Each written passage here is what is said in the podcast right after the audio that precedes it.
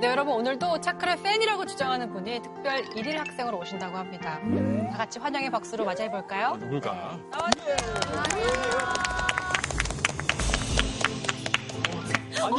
잠깐만. 이 노래는 메이야? 메이야? 야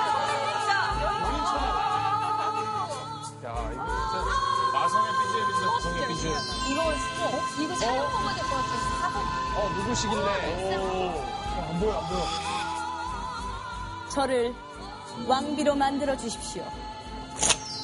네. 안녕하세요. 네, 차이나는 클래스의 찐팬 함은정입니다. 반갑습니다. 아, 요즘 어떻게 지내세요? 아, 저는 티아라 활동이 이제 또, 네, 잘 지내고서, 그리고 연극 레미제라블을 한 다음에 지금 일일 드라마에 캐스팅이 돼서, 네, 한참 촬영 중에 있습니다. 정말 찐팬이세요, 근데? 즐겨보고, 네, 챙겨보는 건 찐팬이 맞죠. 어, 재밌게 보셨던 에피소드가? 재밌게 봤던 편은 이집트 미술 얘기해 주시는 편도 되게 재밌게 보고 로봇 편도 재밌게 봤고 네. 우리가 숙제 지금 자취하는 편도 재밌게 보고 그러면 저희 차크 리행시 한번 부탁드려도 잘해줘요. 될까요? 어, 갑시다. 나오시면 다 하나요? 야, 다 했지 뭘. 그럼요. 저희 나중에 이거 모아서 저희끼리 소장하거든요. 차이나 플러스 7행시도 해요. 네. 오늘은 이행시 특별히. 차 차근차근 지식을 쌓는다. 오. 클래스가 다르다. 저희가 하늘 잘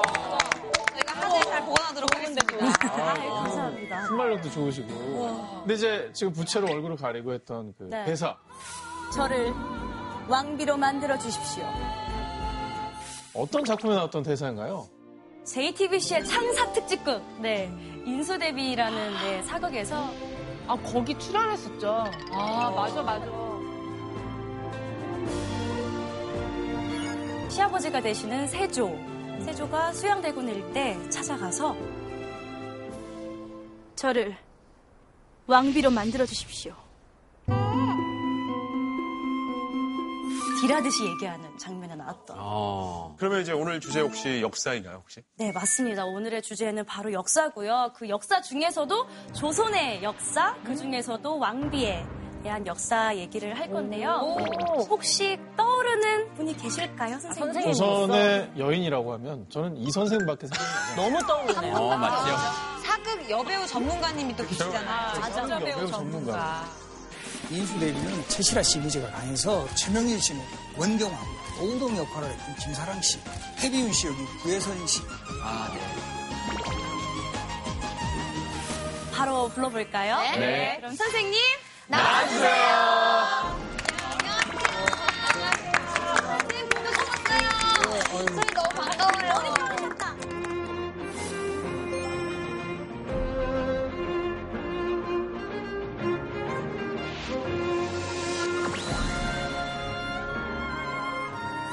저희 굉장히 자주 뵙죠? 그래도 뭐 아주 자주는 아니고 한 1년에 한 번. 올해는 좀 빨리 뵙게 됐네요.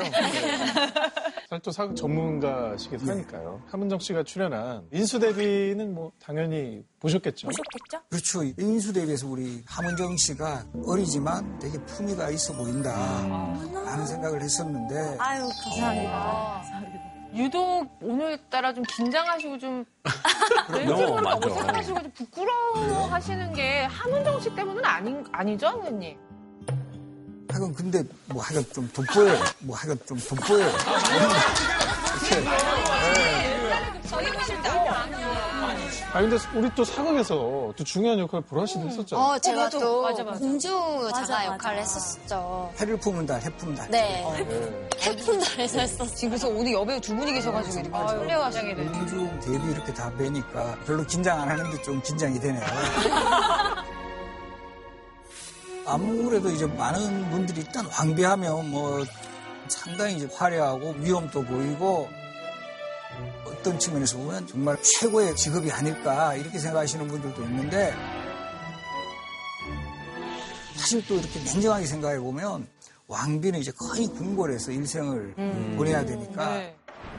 상당히 또 활동할 수 있는 공간이 제약이 되고 정치적 뭐 이런 변수에 휘말릴 수 있는 그런 여지도 상당히 많았어요.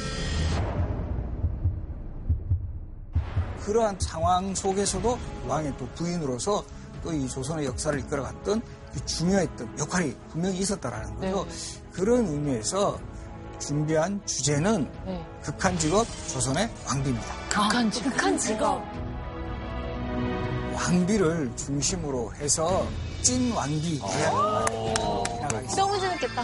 네, 사실 그동안 선생님의 이 역사적 커리어는 오늘을 위해서 그동안 빌드업 해온 거다라고 볼 수 있겠네. 어떻게 보면 뭐 결정판이라고 할 수 있겠죠. 예. 아니다.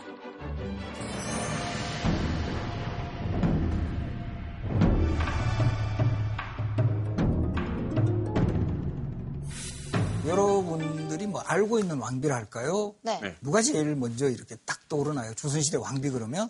인수대비요. 어, 그렇습니다. 그리고 연산군에 등장하는 패비윤 씨. 저는 명성황후가 가장 먼저 떠오르는 네, 명성황후. 조선의 국모다. 조선의 공모다. 우리 조선 시대에 보면 27명의 왕이 있었고 또 이게 추존된 왕까지 합하면 총 32명. 네. 그리고 이제 45분 정도의 왕비가 계십니다.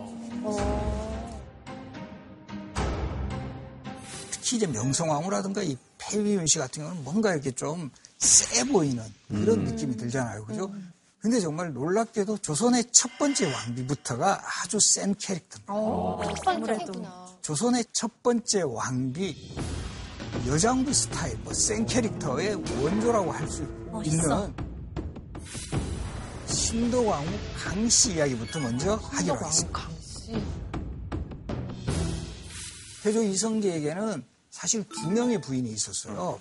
이첫 번째 왕비는 신의왕후 한씨라는 분인데 그 신의왕후 한씨와의 사이에서 이미 여섯 명의 아들을 두었어요. 방우방과 방의, 방간, 방원, 방영까지. 우리 방원을 아시잖아요. 예, 알죠. 네. 태종, 태종. 그런 상황에서 이제 두 번째 부인을 맞이하게 되는데 특히 고려말 같은 경우는 한 남자가 두 명 이상의 부인을 두는 경우도 있었어요. 정부인으로요. 그렇죠. 그래서 바로 이 신의왕후 한씨처럼 시골에 둔 부인을 향처, 고향 향자를 써서 향처라고 하고 수도에 둔 부인이라 해서 신도광후는 경처 이렇게 이제 두 분의 부인이 계시다가 조선이 건국되고 나서는 첫 번째 왕비는 정비, 두 번째 왕비는 계비 개념으로 확실하게 이제 자리를 잡게 됩니다.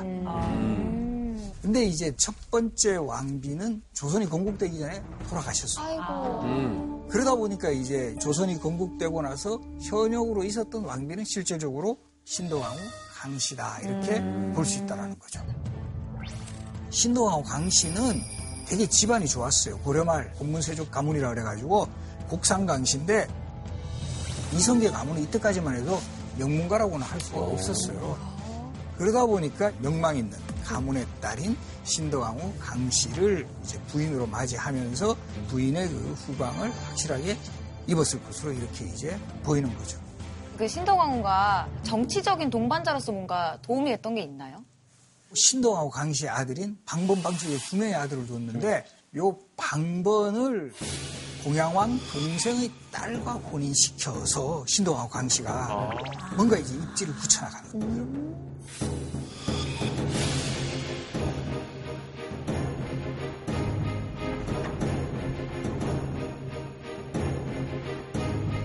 신도광호 강씨의 정치적 성향을 보여주는 대표적인 사례가 네. 이 태조 이성계가 이제 조선이 건국되고 나서 왕이 되잖아요. 조선의 왕이 되는데 이때 조선 건국했을 때 이미 나이가 58세예요. 아이고. 이성계가. 그러니까 빨리 후계자를 지명을 해야 된다라는 거죠. 신의왕후 한시와의 사이에서 여섯 명의 아들이 아, 있었음에도 네네. 불구하고 의안군은 들어라. 예, 전하. 과인은 너에게 명하여 왕세자로 삼는다. 신동하고 강씨의 아들인 방석의 세자책봉이 정적 단행이 돼요. 성은이 망극가옵니다. 왜요? 바로 그게 이제 신동하고 강씨의 힘이 있었다는 거죠. 이건 딱 기록으로 나와요.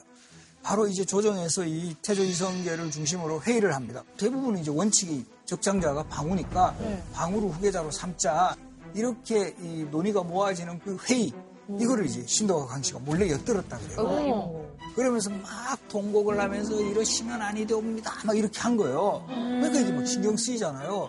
그래서 결과적으로 방석의 세아 측근이 가능이 돼요. 바로 자신이 낳은 아들을 후계자로 삼는데 결정적인 역할을 한 걸 보면 상당히 정치적인 야망이라든가 이런 것도 컸다고 볼 수 있는 인물이죠. 그리고 이 과정에서 가장 분노했던 인물이 누구냐면 이성계의 다섯 번째 아들 이방. 이방. 원이야. 방원은 신도왕후 강씨에 대해서 그 당시에 칼을 갈았겠죠. 자기 아들 왕 시키려고 우리 형제들 완전히 물먹였다. 세자자리 잘 붙들고 계십시오. 저하께서는 그저 먼저 그 자리에 앉았을 뿐 마지막까지는 앉아 계시지 못할 것입니다. 어떻게 되나요? 이게 경- 결국 이제 왕자의 난이 막 생기면서 본인의 입지도 굉장히 막 흔들리고 그랬을 것 같아요.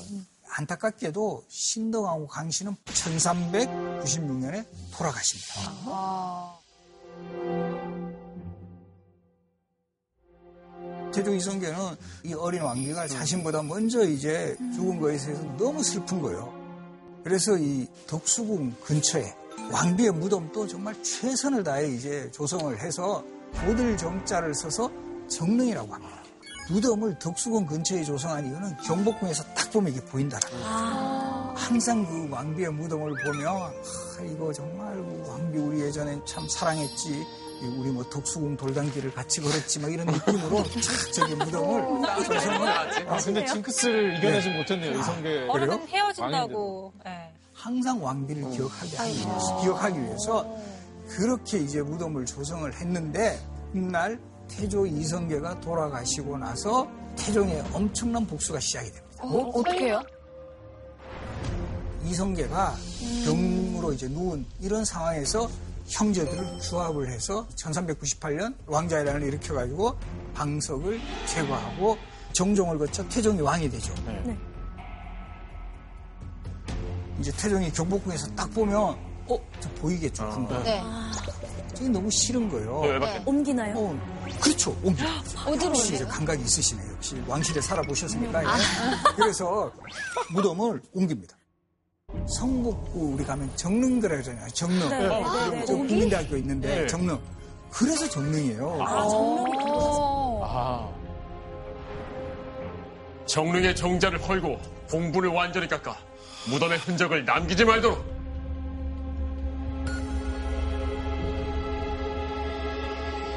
그래서 이게 훗날 18대 왕, 현종 때 신덕왕후 강씨에 대한 보기가 이루어지고 정릉도 제대로 이제 대접을 이제 받게 되는.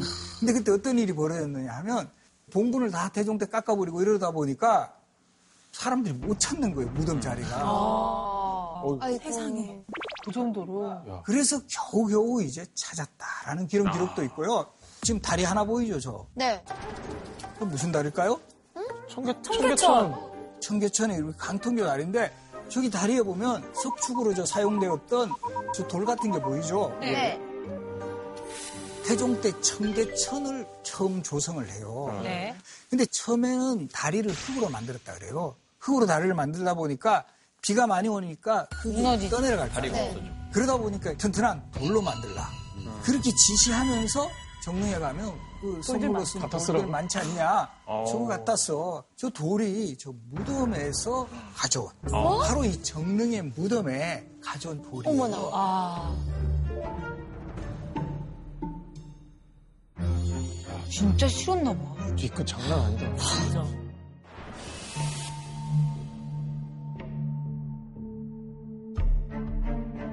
선생님, 근데 선정릉역 있잖아요. 그건 관련이 없어요? 손정릉 그거는 중종의 정릉이 되는 거고 이 한자가 다른 거예요. 요거는 고들 정자 쓰는 정릉. 아. 그래서 요거 차이가 있습니다. 어, 나도 궁금했어. 어.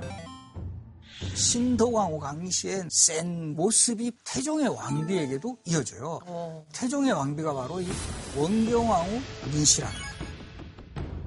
남편이 왕이 되기 전에 큰 거 한 건 하십니다. 어? 어?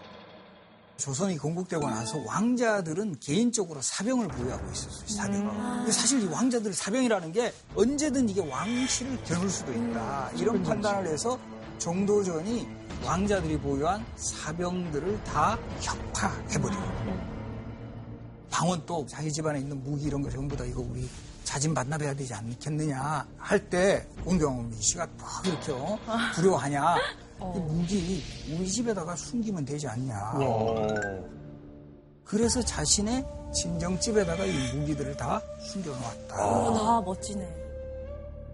그리고 이게 훗날 이방원이 왕자의 란을 일으킬 때 바로 이 무기들이 주요했다 아, 무서운 대범, 사람이네. 대범하다, 진짜. 완전 세다. 구분이 진짜. 약간 짝짝꿍이. 오. 공식적으로는 조선시대 여성들이 정치의 전면에 나설 수는 없어요. 근데 이제 정치에 나설 수 있는 경우가 왕이 미성년자로 즉위했을 때, 스무 살까지 정치적 후견인 역할을 해주는 사람. 그러니까 왕실의 최고 어른, 왕의 어머니나 왕의 할머니 같은 경우. 맞아, 맞아. 왕비보다는 대비. 대비의 수렴 청정. 발을 들이우고 정치를 한다라는 뜻으로 수렴 청정이라고 하고요. 드라마에서 저런 장면 보면 이러잖아요. 어미 말을 들으세요. 맞아, 맞아. 뒤에 애미 말을 들으세요. 할미 말을 들으세요. 할미 말을 들어요. 그렇죠. 그거 좀 그런 식이에요. 어린 왕은 어머니나 할머니의 이야기를 듣고 이제 정치를 하는 그런 형태를 이제 수렴 청정이라고 하고요. 최초의 수렴 청정을 했던 왕비 정의왕후 윤씨라는 분입니다.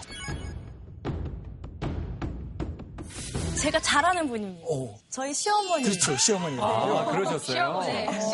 그때 인수 데뷔 때는 우리 김미숙 씨 같이 좀 우아하신 아. 분이 그죠? 네. 와, 캐스팅 디렉터. 분명 하실 것 같아요. 알고 계셔. 세조가 1453년 10월 10일 개유정난이라 해가지고 네. 그 당시 뭐 소위 군사 쿠데타를 일으켜요. 쿠데타를 일으키는데 수양대군 그 당시 수양대군 좀 망설이고 좀 아, 막 나가야 되나 말아야 되나?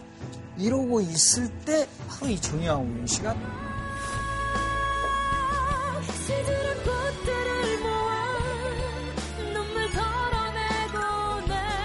내 가슴을 머물고 건복을 내오랬더니 웬 가보십니까 후인? 갑옷을 입은 연 후에 그 위에 관복을 입으셔야죠. 중문에 나오니 자성 왕비가 갑옷을 끌어입히었다. 드디어 갑옷을 입고 가동 임어우른을 데리고 단기로 김종서의 집으로 갔다.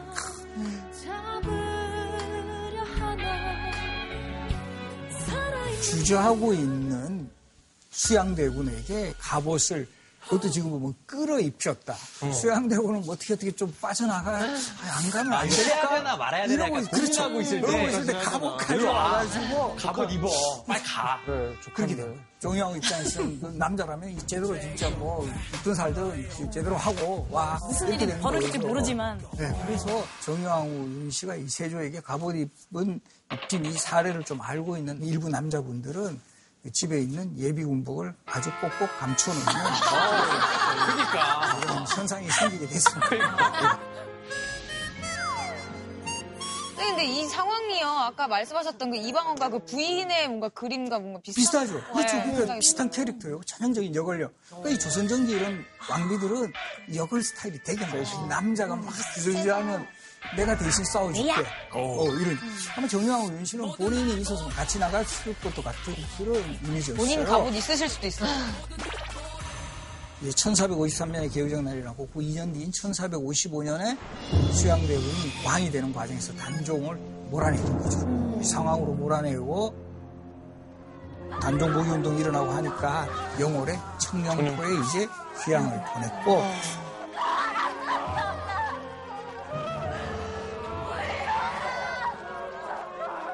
근데 그렇게 쫓겨나고 나서 어떻게 됐어요? 일반 평민으로 강등이 돼서 주로 갔던 데가 비군이 사찰에 가는 거예요. 이 사찰 이름이 정업원이에요.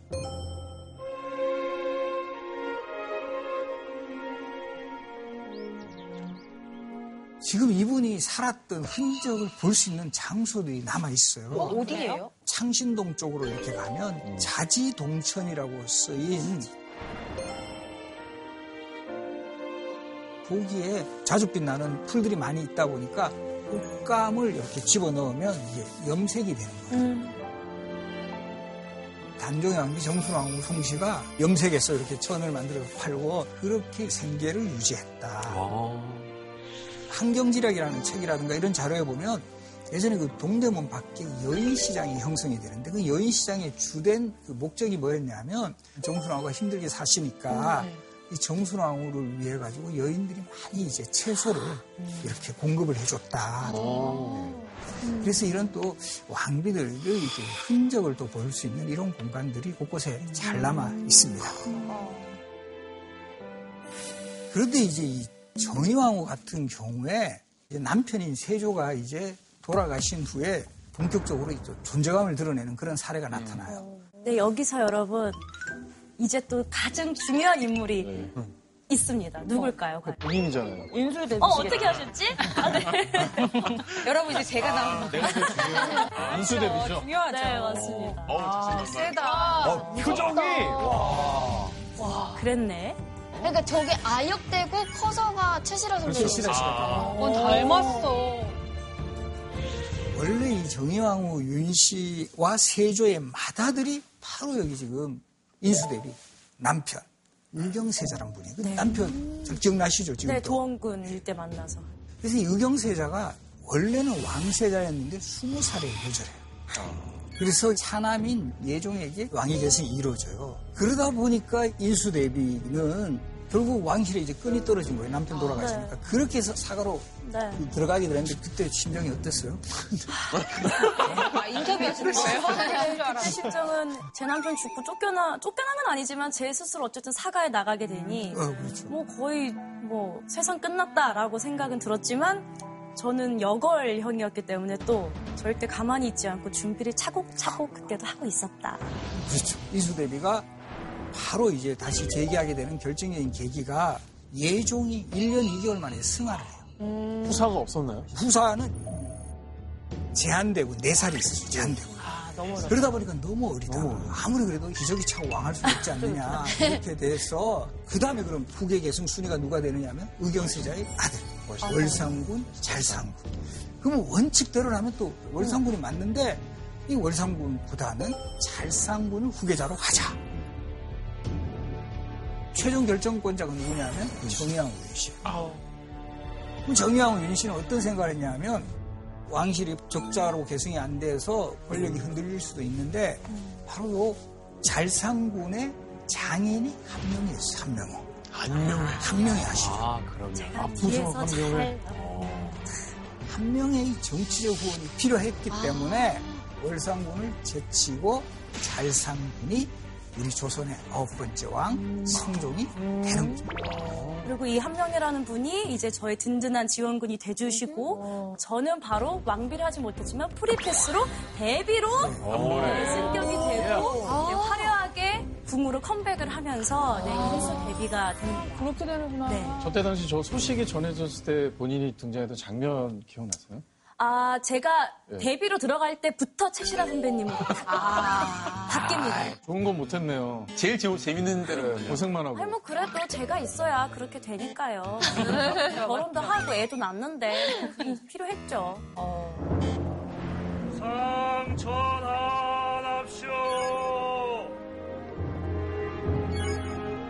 상천하납시오. 내가 어린 나이로서 대업을 외람되어 계승했으나 다스리는 방법을 알지 못하겠다.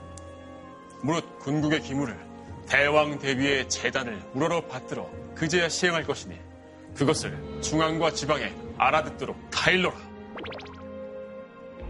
정의왕후가 최초로 7년 정도 수렴 청정을 하면서 특히 이제 성종에게 경연의 중요성이라든가 이런 것을 강조하는 그런 장면도 나와요. 우리 경연은 왕과 신하가 함께 뭐 학문 또 뭐 토론하고 뭐좀 정책 협의 같은 것도 하는데 우리 조선의 왕 중에 경연을 제일 많이 하는 왕이 성종이에요. 성종.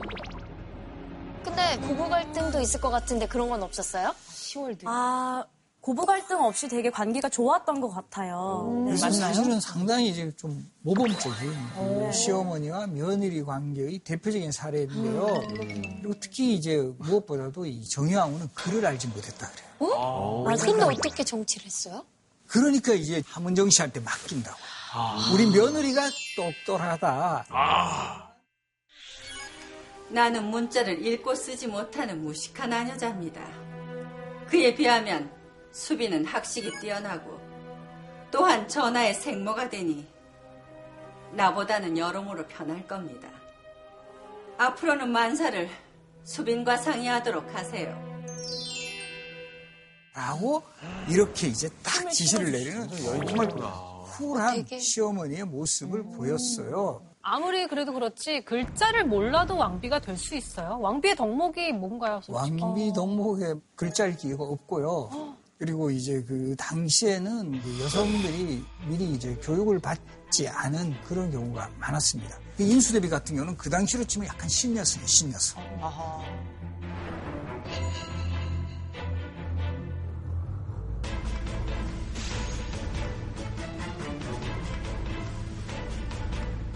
근데 저 궁금한 게 있어요. 근데 왜 왕의 할머니가 수렴청정을 하게 돼요? 그러니까 왕의 엄마가 살아 있는 경우에도 최고 어른이시니까. 최고 어른. 왕실의 이제 최고 어른이시니까. 나이가 아니라 학렬 순으로 가는 건가요, 그거는? 원칙적으로는 이제 할머니, 이제 어머니 이렇게 되는데 인수 대비 경우가 이제 학렬이 소위 말하는 꼬이게 되는 거예요. 왜냐하면 왕실의 최고 어른은 정의왕후 윤씨인데 예. 그 문제가 되는 게 누구냐면 안순왕후 한씨라고 예종의 왕씨. 사실은 인수대비는 현직 왕의 왕비는 아니었잖아요. 그쵸. 나중에 이제 맞아요. 의경세자가 덕종으로 추전돼가 네. 뭐 소유왕후라고 네. 하는데 그래서 이제 왕의 계층으로 본다면 이 현직 왕비였던 안수왕후 한씨가 높아야 될 것 같은데 예. 이때 정효왕후 윤씨가 서열 정리를 해요. 아, 위에 계셨구나. 소유왕후 한씨를 더 위로 하라. 그만큼 이제 소유왕후에 대해서 인수대비에 대해서 신뢰를 했다라는 거예요. 어, 수렴청정의 제도가 비교적 굉장히 저 때만큼은 잘 운영이 됐던 것 같아요. 정의왕후 사례는 긍정적. 아. 그런데 이제 가장 부정적인 평가를 받은 수렴청정이 있어요. 조선의 13대 왕 명종의 어머니 문정왕후 윤씨입니다. 원래 중종의 첫 번째 왕비는 당경왕후 신씨라는 분인데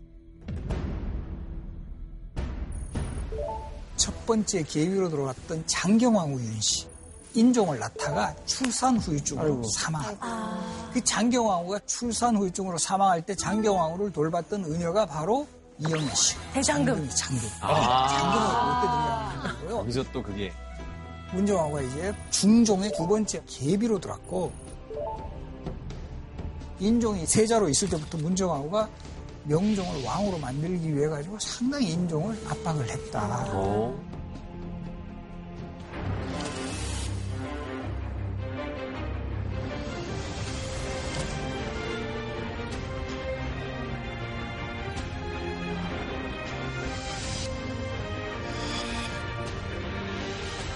수렴청정을 아주 세게 해서 조선의 축전부다 그렇게 불렸는데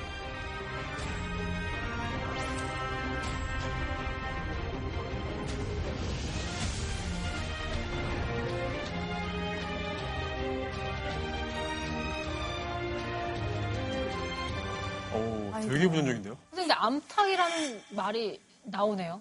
실제 저 서경의 저런 구절이 나와요. 암탉이 새벽에 우는 것은 집안이 다함이다. 이게 상당히 이제 여성을 좀 부정적으로 보는 그런 그러네요. 기록인데 이걸 이제 문정왕후에 딱 인용을 한 거죠.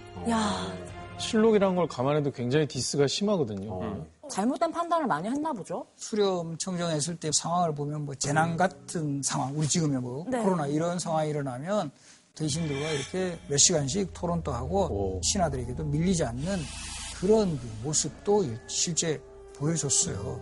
근데 이제 문정화가 가장 비판을 받을 수밖에 없었던 게 어린 왕 완전히 무시하면서 너가 왕이 될 거 다 내 힘 때문이다. 대체 이 나라의 왕이 누굽니까?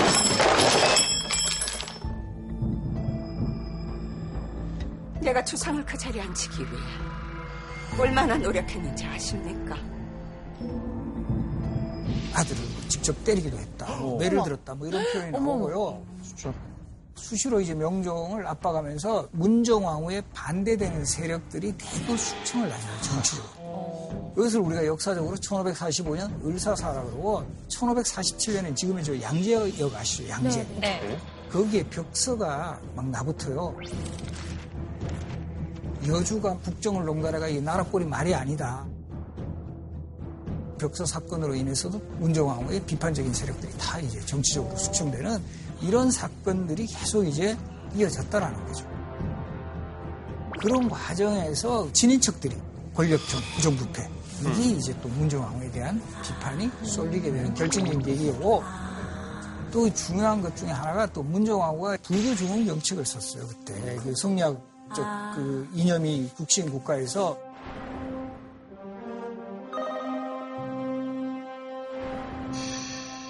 유교 국가에서는 상당히 이제 비판적으로 받아들여질 수밖에 없는 모습이었다. 아니, 선생님, 저 궁금한 게 있는데, 막 저렇게 대비가 막 나서가지고 이렇게 국정을 막 이렇게 시끄럽게 하면은 왕으로서 스스로, 아, 이제 수렴천자 이제 그만, 이렇게 못했어요? 그러니까 이제 명종은 워낙 이제 어머니의 그늘이 컸던 것 같아요. 명종이 문정왕후의 그늘에서 벗어날 수 없었다는 걸 가장 상징적으로 보여주는 곳이 어디냐 하면 지금 우리 문정왕후의 무덤이 어딘지 혹시 아세요? 문정동? 무덤이 있는 곳. 문정동이요. 설마? 그럴듯하다. 홍파구 문정동이 농담인 줄 알았어. 갈비, 선수촌하고 관련된 태릉! 어, 태릉! 태릉. 태릉? 바로 이 문정왕후의 무덤이 태릉인데요. 태릉입니까? 선정릉 같은 경우도 송종과 중종은 아버지와 아들이에요. 그리고 아버지 옆에 아들이 가 있는 경우는 많은데 태릉 옆에 강릉이라고 있어요. 강릉. 근데 그 강릉이 무덤이에요. 그러니까 명종은 죽어서도, 죽어서도 어머니 곁에 와, 너무 무섭다. 명종이 그걸 원했던 거예요. 아, 그래서 어머니 무덤 곁에 가 있는.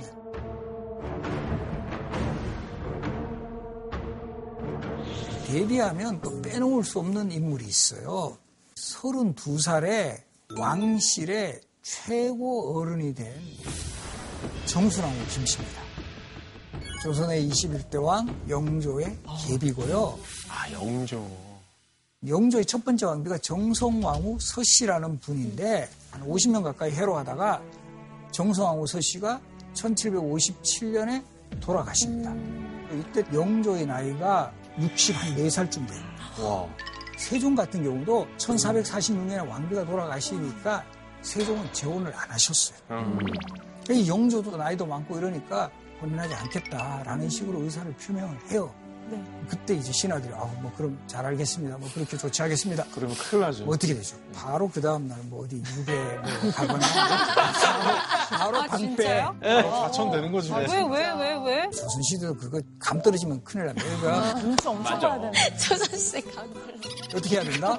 아니 되옵니다. 그렇죠. 중전의 자리는 비워둘 수 없습니다. 이러니까 영조가 이제 못 이기는 척. 못 이기는 원인 척 3년 상 마치자마자 바로 혼인하십니다. 어머. 영조가 66세 되던 해인데요. 정순왕후가 15세의 나이. 그러니까 15살 차이가 아 니라 15세에 결혼한 선생님, 저 너무 때 나이 차이 많이 나이 진짜 왕비, 한국년 저한테 이 제기 하지 마십시오. 제가 이렇게 뭐 추진한 것도 아니고. 예. 이제 왕비를 뽑을 때요. 왕이 진짜 이렇게 세워놓고 면접을 보는 거예요? 대개는 왕이 직접 가지 않고 이제 왕실 사람들이 이렇게 면접을 먼저 면접을 보는데 보고 그냥 왕실 몇명 사람 추려가지고 야사에 보면 네. 이제 정순왕후 같은 경우는 영조가 직접 면접을 봤다라는 그런 기록도 나옵니다.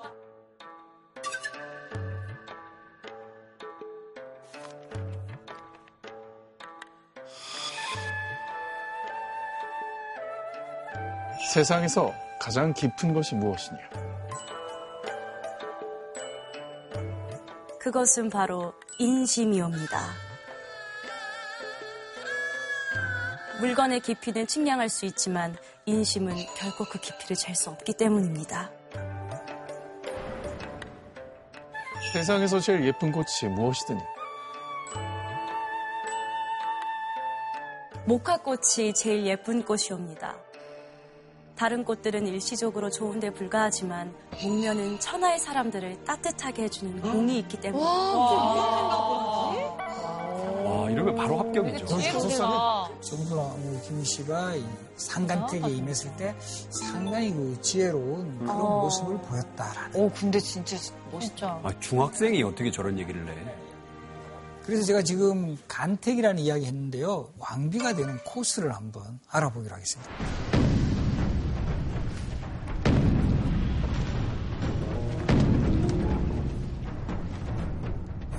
가장 정통적인 코스는 세자빈이 되었다가 요 세자가 왕이 되면 왕비가 되는 거예요. 네. 아, 또 하나의 이제 왕이 된 상황에서 바로 왕비가 되는 대부분 계비인 경우가 많아요. 왕실에 혼인이 있게 되면 일단 금원령을 내려요. 금원령이 내려지고 처녀 단자가 요즘으로 치면 지원서를 올리게. 지원서.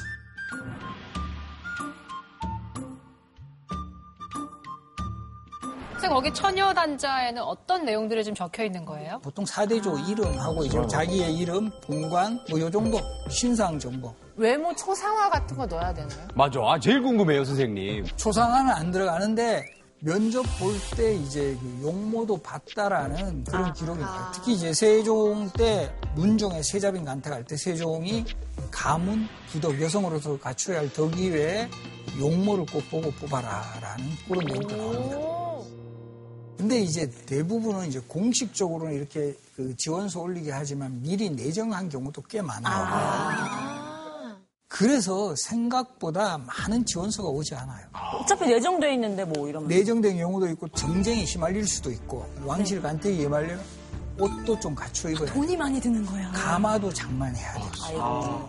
그 해경호 홍씨가 쓴 한중록에 보면 거기도 집안이 좀 가난해가지고 이거 처녀단자 올리지 않, 말까를 고민하는 그런 장면도 기록이 되어 있어요. 한 25에서 30명 정도 올려요, 처녀단자를. 보통 초간택에서 6명. 2단계 가면 3명. 근데 요때는 또 흥미로운 게 이제 복장 같은 게 똑같이 해요. 그렇게 해가지고 이제 최종적으로 후보를 선발을 하게 하죠. 우리 조선 시대에 이게 보면 참 이례적인 게 정작 세자빈부터 정통 코스를 밟아서 왕비가 되는 인물은 여섯 명 정도밖에 없습니다.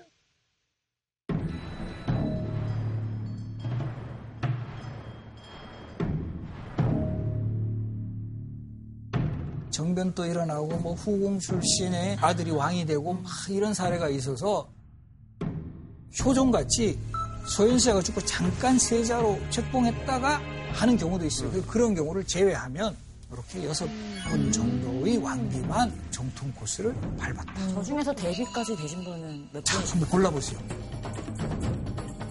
인경왕후. 인경하고 김씨 천연두로 스무 살에 돌아가십니다. 그리고 명성황후. 어, 그렇죠.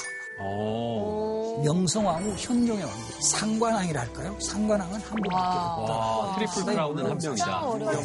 와. 선생님, 그러면 왕실 결혼식은 어떻게 진행했어요? 최종적으로 왕비로 간택이 되면 대략 한 달 가까이 왕비 수업을 받아요. 원래 결혼식 하는 날 별궁에 가서 왕비를 모셔와요. 그 장면을 그림으로 그린 걸 반차도라고 합니다. 반차도. 영조의 혼례식 장면을 담은 반차도예요.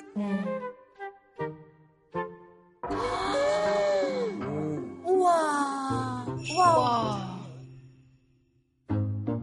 왕이 왕비를 모셔러 오는 장면이니까 왕의 가마가 앞서가고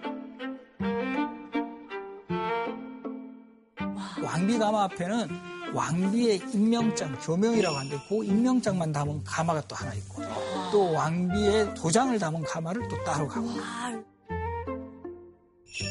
저 가마가 왕비 가마. 영조와 정순왕후의 혼례식을 담은 저 의계 반차도는 약 50면에 걸쳐 그려져 있고요.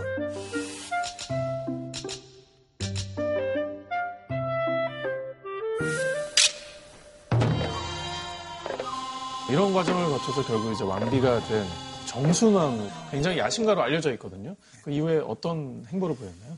이제 별궁에서 왕비 수업을 받을 때 이때 이 재밌는 일화가 있어요. 이 야심가로서의 면모를 잘 보여주는데 이제 상궁이 치수를 좀 재야 되니까 뒤돌아서 달라. 정순아가 네가 돌아서면 되지 왜 나보고 돌아서라 하느냐. 엄청.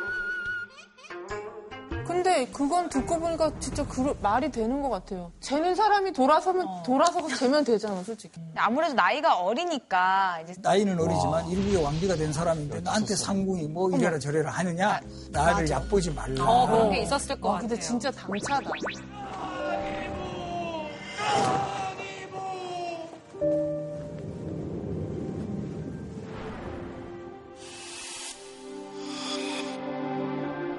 정순왕은 집안이 이 노론 중에서도 벽파라 해가지고 사도세자를 죽게 하는데 상당히 이제 관여했던 집안이었어요. 그리고 이제 사도세자가 비극을 당하게 된 계기 중에 하나가 비밀리에 용조에게 이야기도 하지 않고 평안도를 몰래 다녀온 일이 있었어요. 그것을 알린 배우도 정순왕후였다. 이런 그 이야기들. 그렇게 되다 보니까 정조 때는 야심을 어느 정도 숨기고 있다가 중손자인 순조가 왕에 오르면서 수렴청정을 하게 되는 주상이 나이가 어리니 내가 여주로서 조정에 임한다. 이게 뭔가 탁 선언이 1801년에 신유박해라 그래가지고 대규모 천주교 박해 사건이 일어나요. 그 당시로 보면 이 천주교의 전파라는 거는 사회 악이라고 생각을 하는 거죠. 근데 또 하나의 이제 중요한 그 목적 중에 하나가 그 당시에 천주교 신자들이 대부분 남인들이 많았어요. 반대파구나.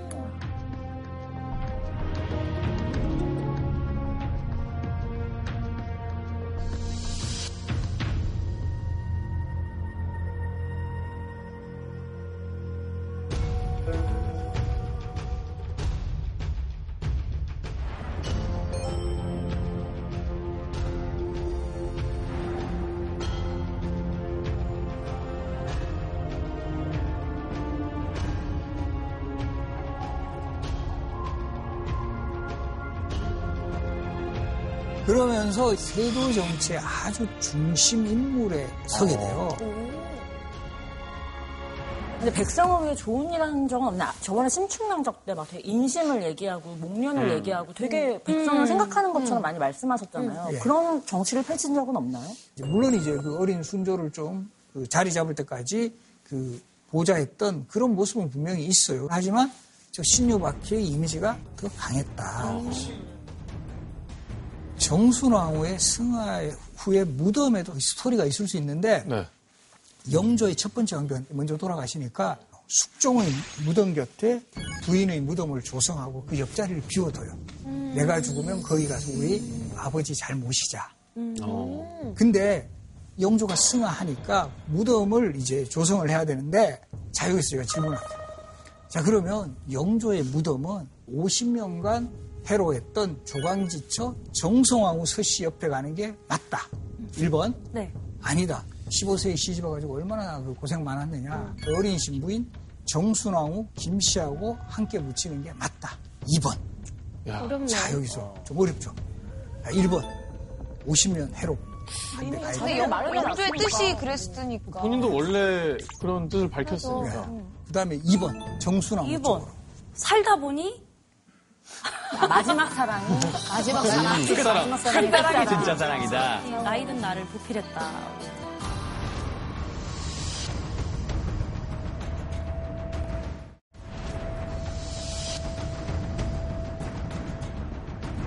처음에는 그래요 영조도 아 나 저기 빈자리 있- 있지 않느냐 음. 뭐 그리 가지 뭐 아까 말씀드린 신하들 감을 잘 잡아야 돼요 아니되옵니다. 이거는 말을 하는데 표정이 나 저기 꼭 내가 가야 되겠어 약간 이런 느낌이 있다는 거죠 이거 어떻게 읽어? 신화되는 게 어려워. 그래서 정조가 다시 신하들하고 회의를 해서 영조의 무덤터를 새로 잡습니다. 영조의 무덤을 딱 만들어 놓고 정순왕후가 승하하시니까 그 옆자리에 정순왕후가 있습니다. 아니 그럼 원래 왕비님은 그냥 시아버지랑 같이 누워 있네요. 그러니까 아니 그것도 이상해. 아니, 이상하잖아요 이게. 시아버지만 묻힌 게 아니에요. 함께 했던 세 명의 왕비가 있어요. 인경왕, 인현왕, 인원왕 시어머니 다 숙종 분과 옆에 함께. 붙이고 어머. 거기다가 장희빈까지 장희빈도 있어요? 와니. 그래서 제가 이제 그 소론 갈 때는 꼭 그 무덤은 꼭 찾습니다. 위로를 좀 해드려야겠네요. 그러게. 온다던 남편은 오지도 않고. 그니까. 죽어서도 조강지처 역할을 했네요. 전체적으로 살펴보면 참 뭐 왕비의 운명 아주 그 파란만장하다 이렇게 이제 생각하시는 분들도 있는데 네. 안타깝게도 하루 아침에 왕비의 자리에서 쫓겨나는 비운의 주인공들이 있어요. 어머나. 왕비가 또 연이어서 폐위되는 그런 시기가 있었어요.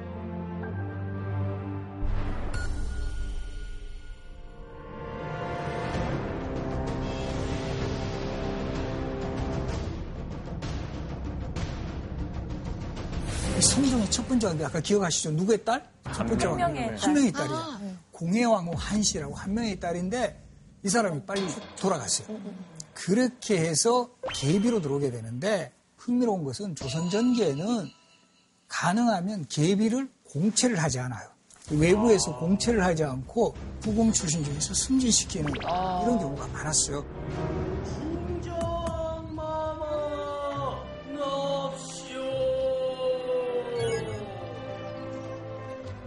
중궁의 자리가 빈 지 여러 해가 되었다. 그대 윤 씨는 일찍이 덕행으로 간선되어 오랫동안 궁궐에 거처하면서 정숙하고 신실하며 근면하고 검소한 데다 몸가짐에 있어서는 겸손하고 공경하였으므로 삼궁에게 총애를 받았다. 이에 예법을 거행하여 왕비로 책봉한다. 화려하게 왕비로서 출발했던 인물이 폐비 윤씨인데 인수대비가 결과적으로는 이제 폐비 윤씨에게 사약을 내리는 중심이 되는데 인수대비는 뭐 앞에서도 언급했지만 상당히 그 문자를 잘 알았어. 그 당시에 여성을 위한 교육서를 직접 집필했어요. 자신이 저자였던 예, 거예요? 내용이라는 책인데요. 이건 중국의 연려전, 소학, 여교, 명심보감에서 부녀자들에게 귀감이 될 만한 문구들을 뽑아서 내 생각을 덧붙인 것이다. 시간 날 때마다 읽어보도록 해라. 여성은 여성답게 이런 캠페인을 위한 책이라고도 볼 수 있어요. 그 상황에서 딱 나타나는 대표적인 사건이 바로 이 성종 초반에 전국을 뒤흔든 시 스캔들이에요. 성종하고 이 갈등을 일으키는 가장 큰 원인 중에 하나가 이 성종이 또 후궁이 많았어요. 아 홉 명 이상의 후궁을 두었다 이런 기록이 나오는데 많았네. 태비윤 씨와 이 사이에서는 연상군을 낳기는 했지만 그 후궁 거의 아홉 명하고는 무려 16남 12녀를 두었어요. 네? 이 자녀가 좀 후궁 쪽에서 많다는 거는 이제 아무래도 왕비 쪽보다는 후궁하고 좀 가까웠다. 이런 나는 전학에서 바람 피는 꼴은 죽어도 못 본다. 혀를 깨물고 죽는 한 있어도 그거를 못 봐! 그러다 보니까 이제 패비윤 씨가 정비로서 좀 화가 날 거 아니에요. 그렇죠. 저 성종실에 나오는 정숙, 신실, 금명, 검소, 겸손, 공정 다 포기합니다. 공책을 발휘합니다.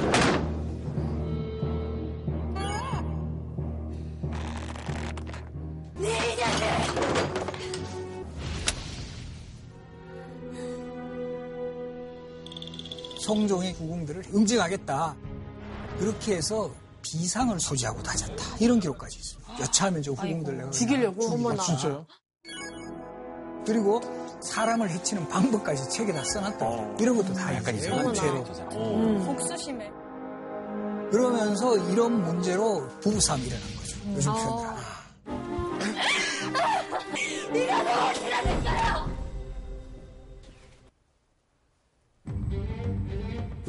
핥혀가지고. 상처를 오. 자 인수 대비가 내군에가 여성들이요 조선의 여성들이요 이제는 남편을 그 항상 떠받들고 이렇게 하라 이러고 있는데 그 아들은 여기 막 얼굴 막 까지 까리 펴가지고 막 이렇게 돌아다니고 참을 수가 없지 않을까요? 그치, 그건 좀 그렇다. 그렇죠. 대비 입장에서 보면 용안인데. 어, 어, 이런 고연 일이 있나? 어머니, 당장 중전을 패하고 사약을 내리세요. 사가로 쫓겨났다가 궁금하지. 쫓겨난 패비 윤 씨를 반성은 좀 하고 있는가 신하들을 시켜가지고 상황을 한번 보고 오게 했는데 윤 씨는 폐위되자 밤낮으로 울어 끝내는 피눈물을 흘렸는데 궁중에서는 회방하고 중상함이 날로 더했다. 임금이 내시를 보내어 염탐하게 하였더니 인수 대비가 그 내시를 시켜 윤 씨가 머리를 빗고 낯을 씻어 예쁘게 단장하고서 자기의 잘못을 뉘우치는 뜻이 없다고 대답하게 했다. 왕은 드디어 그 참소를 믿고 죄를 더 주었던 것이다. 또 정말 패비 윤 씨가 억울했을 측면 또 있다. 요건 요건 아, 이거 왜 그랬을까? 그래서 이제 사약을 마시고 비극적인 최후를 맞이하는데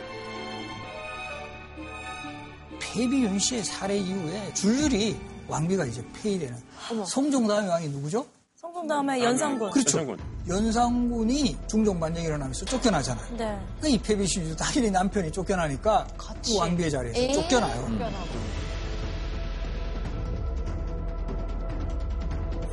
연산군이 정말 광적인 그 폭군이었잖아요. 대표적으로 인수 대비하고 아주 갈등을 일으키죠. 네. 우리 드라마에도 그 장면 한데 어, 할머니께서 우리 어머니를 죽이셨습니까? 막 이러면서 선생님 잘하시네요. 장난 아닌데. 칼로 막 위협하고 이런 장면이 맞아요. 들어가고 실제. 그런 기록이. 나와요.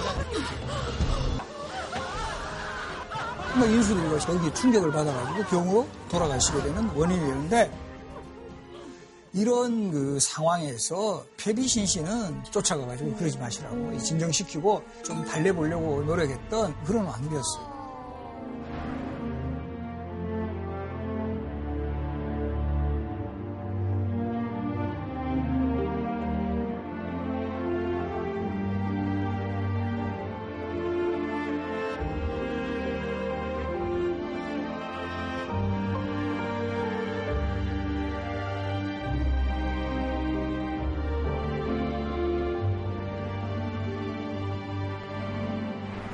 왕비신 씨하고 관계는 좋았나 봐요, 연산군 하고는.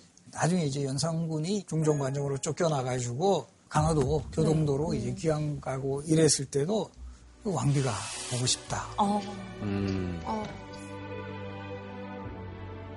태비 신 씨 같은 경우는 연산군이 이제 교동도에서 죽게 되는데 그 무덤도 이제 자신의 친정 쪽으로 좀, 좀 이장하게 해달라. 그렇게 청해서 이거는 좀 허락을 받게 돼요.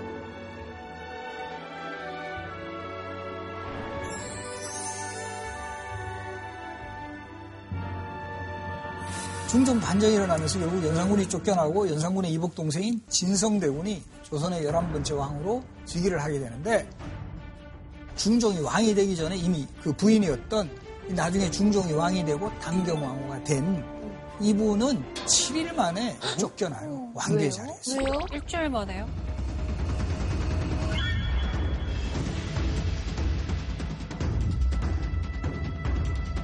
바로 이 당경왕후 신씨의 아버지가 신수군이라는 사람인데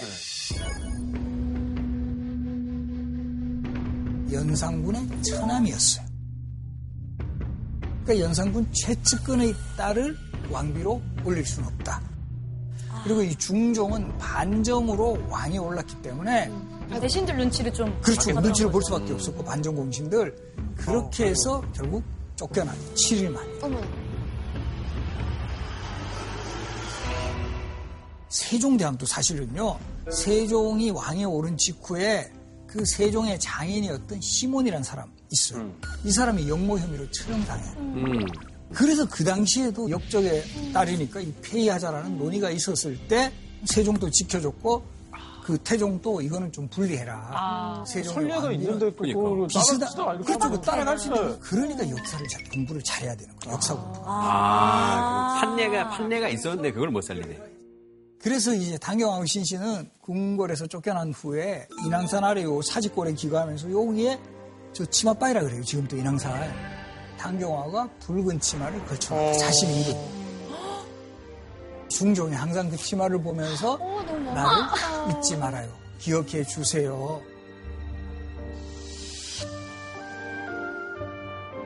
선생님, 그런데 한 집안에서 왕비가 막 여럿이 나오는 경우가 좀 있는 것 같아요. 뭐 한명회 쪽도 그랬고, 뭐 연산군 부인이나 뭐 중종 부인도 약간 조금 친척 관계가 가- 가까운 것 같고, 이게 정상적인 겁니까, 선생님?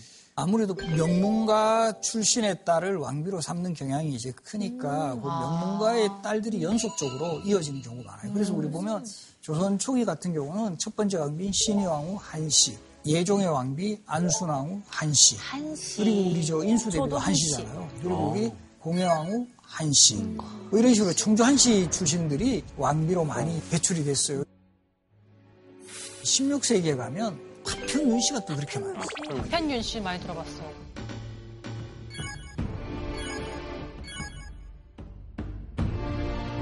조선 후기로 가면은 특히 19세기에 가면 안동 김씨가 아, 그야말로. 전성시대를 열어가지고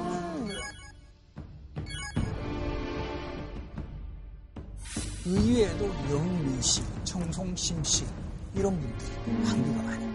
여기 계신 분들 왕비 우리 김지숙 씨죠? 안동 김 씨 아닌가? 아니에요. 어디요? 전 김해. 김해? 네. 김해는 뭐 기분이 묘하네요. 이게 어, 도리도리를. 그러니까. 남양홍 씨는 없어요? 남영웅 씨도 안타깝게도 이성계 두 번째 부인 강 씨. 진주강 씨 아니에요? 그간 진주강 씨 아니에요. 국산강 씨. 아니라고 합니다. 다 불러봐봐. 난 그래도 나는 왕비는 안 되고 싶어. 아, 정말 사랑하는 사람이랑 같이 살 수 없는 게 조선시대 현실인 것 같아요. 참아야 되는 게 마음. 너무 슬프지 않아요? 단경왕후 사례에서 보시 중종하고 되게 뭐 금술도 좋고 뭐 이렇게 되어도 정치적인 이런 것 때문에 결국은 이제 폐위되는 경우도 있었고 특히 이 조선 후기에 가면 또 당쟁이 또 치열하게 전개되면서 왕비가 폐위되기도 하고 다시 보기 되기도 하고 우리 드라마에서도 가장 단골 소재가 되는 장희빈. 장희빈. 그리고 인연왕 원래 숙종의 첫 번째 왕비는 인경왕후 김씨인데 이분이 20살의 천연두에 걸려 돌아가십니다. 그렇게 해서 숙종의 첫 번째 계위로 들어왔던 여인이 바로 인연왕후 민씨고요. 인연왕후는 서인 명문가의 딸이에요. 요때는 서인들이 권력을 잡은 시기였어요. 그래서 이 자연스럽게 인연왕후가 서인 명문가의 후광을 얻고 숙종의 계비가 되었는데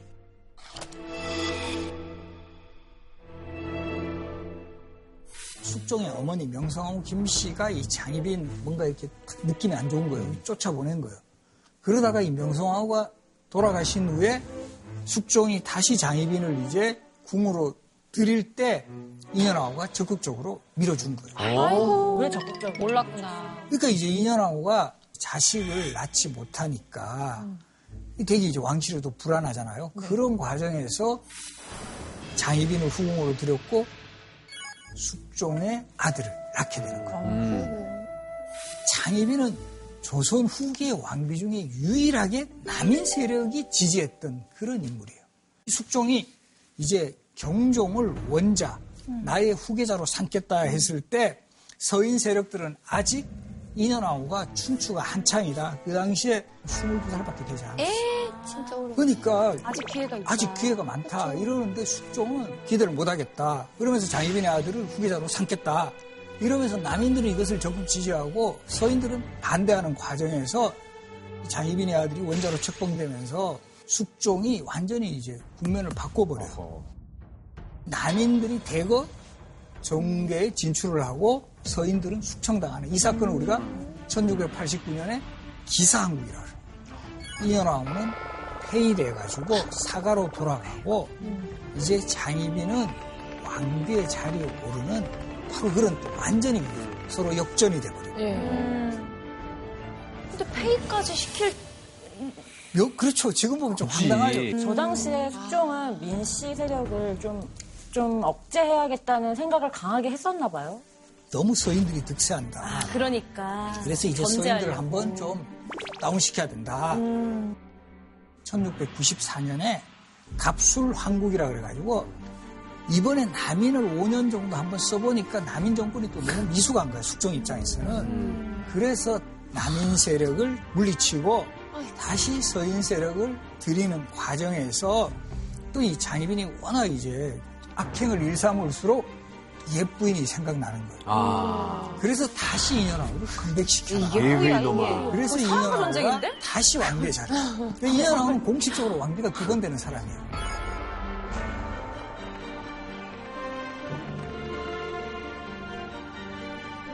대박. 악행을 진짜 많이 저질렀어요. 어느 정도 좀 과장됐다 이런 말도 들었었거든요. 아니 막 인형에다가 악행. 막뭐 꽂고 막 그렇죠. 그런 거 그거는 있잖아요. 이제 그 시선당이라는 신당을 차려놓고 아. 그 인연왕후에 그 인형. 같은 거 이런 거 볏짚 인형 같은 거 만들어 놓고 이제 바늘로 팍팍 찌르면 장희빈 드라마의 하이라이트잖아요. 그러면 막 인연왕후가 막 그러고 막 이런 장면. 그 진짜 그게 실록에 있어요, 어, 선생님. 그리고 다 나옵니다. 어, 실록에 있어요. 무서워. 장희빈의 심부름을 했던 사람들, 거기에 이제 협조했던 사람들을 문추하는 과정에서 그게 다 나오는 거예요.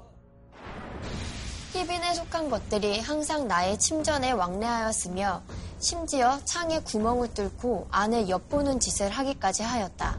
지금 나의 병세가 지극히 이상한데 사람들이 모두 말하기를 반드시 귀신의 재앙이 있다고 한다. 인현아우의 입장에서 이렇게 아, 쓴 진짜. 기록인데 인현아우가 거처했던 곳이 풍명전이라는 건물인데 거기에다가 막 흉물들, 쥐, 뭐 맞아. 주- 죽은 새 같은 거 막 이런 것들을 묻었다. 진짜 이상해. 숙종이 그 오랜만에 장희빈의 초소를 찾았는데 거기에 이제 신당의 그 볏짚 인형 같은 게 소름 돼. 있었고 오만정이 다 이게 떨어졌을 이제 것딱 보니까 바로 이제 인현왕후를 딱 그렇게 묘사해 놓은 거그 감을 잡았죠. 그래서 우리 막 이렇게 된 거죠. 결국은 이제 장희빈이 사약을 받게 되는 장희빈 사건 이후에 숙종이 장희빈법을 정합니다. 아. 장희빈법 뭘까요? 장일이 후궁. 후궁이 왕비 못 되는 거. 후궁이 이제 왕비 못 되는 어, 후궁이 왕비가 이제부터는 될 수가 없다. 숙종이 이제 장희빈법을 적용한 이후로는 조선 후기에는 후궁 출신으로 승진한 그런 사례는 이제 없어요. 그때 이후로 후궁들의 사기가 많이 떨어졌 떨어졌겠네. 예, 이때부터는 후궁들이 뭐 내신 관리 안 했겠죠. 네. 이제 내신 뭐 관리. 조선 정계는 내신 그냥 관리. 엄청 했을. 건데 역사는 이제 승리자의 기록이 많이 적용이 되거든요. 그러다 보니까 상당히 이제 서인과 남의 어떤 정치적인 대립의 과정에서 일어난 그 사건을 주로 장희빈 쪽의 잘못으로만 아주 부각시키니까 이년왕후는 선녀, 장희빈은 악녀 이런 이미지가 상당히 강했는데 사실은 당쟁의 또 희생양인 그런 측면도 있다는 거예요. 그래서 오늘 뭐 제가 주로 이제 왕비 이야기 쭉 했는데 가장 또 중요한 부분은 그래도 이제 왕을 또 내조하는 주역이었고 우리 이 세종과 같은 왕이 선정을 펼 수 있었던데도 이제 소원왕 심시와 같은 또 이 왕비의 역할도 상당히 이제 컸다라는 거죠. 그런 면모들을 잘 또 그렇게 기억을 하면 힘든 직업이었지만 또 우리 어떤 조선 왕조를 유지해 나가는 데 있어서 아주 중요한 주역이었다 이렇게 설명을 할 수 있습니다. 오늘 이렇게 직접 또 역할을 해주셨던 얘기들도 많이 해주셨는데 네. 그렇게 강연을 들은 소감 궁금하거든요. 어, 국한 직업이 진짜 맞는 것 같아요. 네, 물론, 네, 저도 연기할 때는 그렇게까지 자세히 몰랐던 부분들을 이렇게 들으면서 알게 되는데, 강의 들으면서, 아, 내가 어떻게, 이 현대사회에서 어떻게 살아야 되겠다.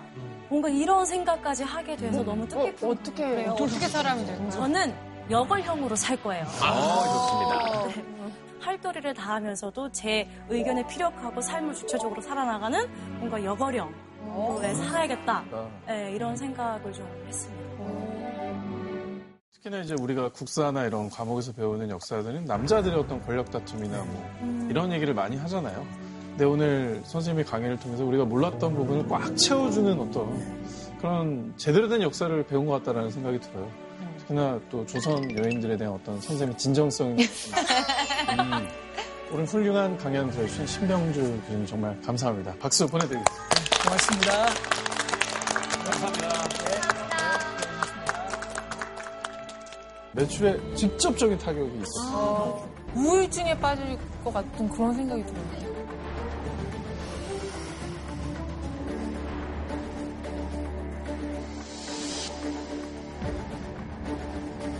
네, 지금 상황에서 자영업자들한테 제일 큰 문제가 뭘까요? 저 임대료라고 생각합니다. 자영업자로 생각하면 저, 저도 숨 막히는 기분이에요. 이 고통 분담을 전부 자영업자에게 다 떠넘긴 느낌. 국가가 어느 정도 보상을 해줘야 된다. 너무 많기 때문에 엄두가 안 나는 거예요. 어느 정도 되나요, 재산이? 나라 국가 사이 많이 생겼습니다. 도대체 어느 정도로 돼요? 자영업자들한테 이제 실효성 있는 제도를 한번 재설계하는 거 아주 중요한 과제라고 생각을 해요. 망국의 자영업자요. 단결하자. 자영업 지옥 대한민국 생존의 기름.